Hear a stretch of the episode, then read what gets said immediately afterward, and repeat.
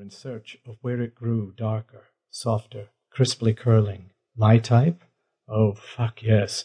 But somehow I doubt he's here to offer me a complimentary blowjob. You Weatherly. The voice was mellow, a startling contrast to the pale grey eyes and angular features, heavy with a northern accent. The abruptness of the question and the use of his name made caution flare up. Simon gave his visitor an appraising glance and still didn't recognize him.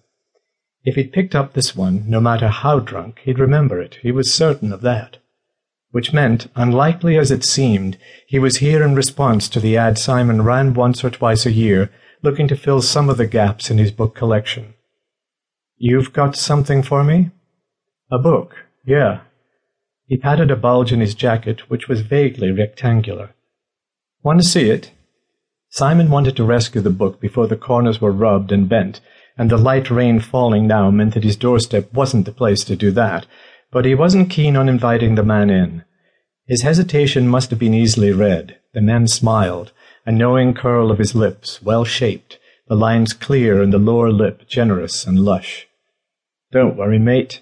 I won't touch anything, and I don't have fleas. If he'd expected that to fluster Simon, he was doomed to disappointment. No? I did once, courtesy of my cat, but as he's long dead, let's hope the fleas are too. Come in. The man nodded and walked into the main room directly off the hallway, glancing around with interest, if not approval. Simon decorated his walls with books. People either loved it or didn't get it. There wasn't much middle ground. He didn't commit the sin of locking a book away where it couldn't be touched, held, read, but all the pictures of the walls were framed facsimiles of dust jackets, bright and gaudy, and most walls held bookshelves placed out of direct light. Not that Simon opened the blinds often, never in some rooms. He waited for the expected banalities. Have you read them all? was the most common. But they didn't come. The man looked, nodded again, and then put out his hand. Chris Ross. Simon shook it out of habit and murmured his own name back for the same reason. Warm and strong, the grip of Chris's hand set a not unpleasant jolt through him. God, it really had been too long since he'd hooked up with someone, hadn't it? So, what do you have for me? He wasn't expecting much. In fact, he was baffled as to how the man had found him. The ad he ran was placed in a monthly publication, the book and magazine collector, which meant that it had a knowledgeable but limited readership. He couldn't really picture Chris poring over the small print of a magazine or being interested in the articles. Not to mention the fact that the ad only gave a phone number. You know, you should have just called me, described the book so I could tell you if it was what I wanted, and saved you the trip if it wasn't. Chris paused, the book in a brown paper envelope at least, Simon noted, half hidden behind his jacket. Yeah, I was in the area. Sorry if I'm intruding. The mocking twist to his last words were unmistakable. Simon held out his hand for the book. You're not, but I'm curious about your ability to work out my address from a phone number. Looked it up somewhere. Chris met his eyes blandly. Here you go. Simon accepted the book and went over to his desk, leaving Chris in the middle of the room, standing relaxed and at ease, his hands thrust into the pockets of his jeans.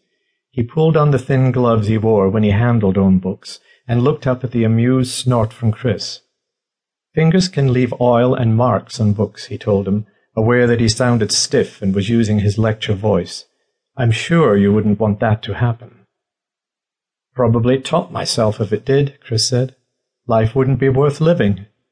Simon shook his head, more amused than annoyed now, as there was something in Chris's expression that invited him to share the joke. I'm sure it wouldn't. He drew the book out of the rain-spotted envelope and placed it on his desk. His breath caught, an involuntary reaction he knew hadn't escaped the watchful Chris. Showing his true reaction was a poor basis for negotiation of price but he really couldn't have kept his face expressionless. Not faced with this.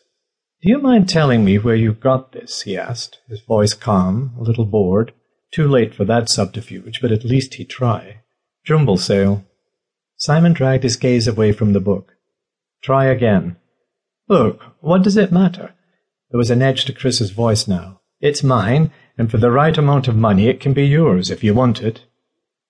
It's not what I collect, Simon said slowly.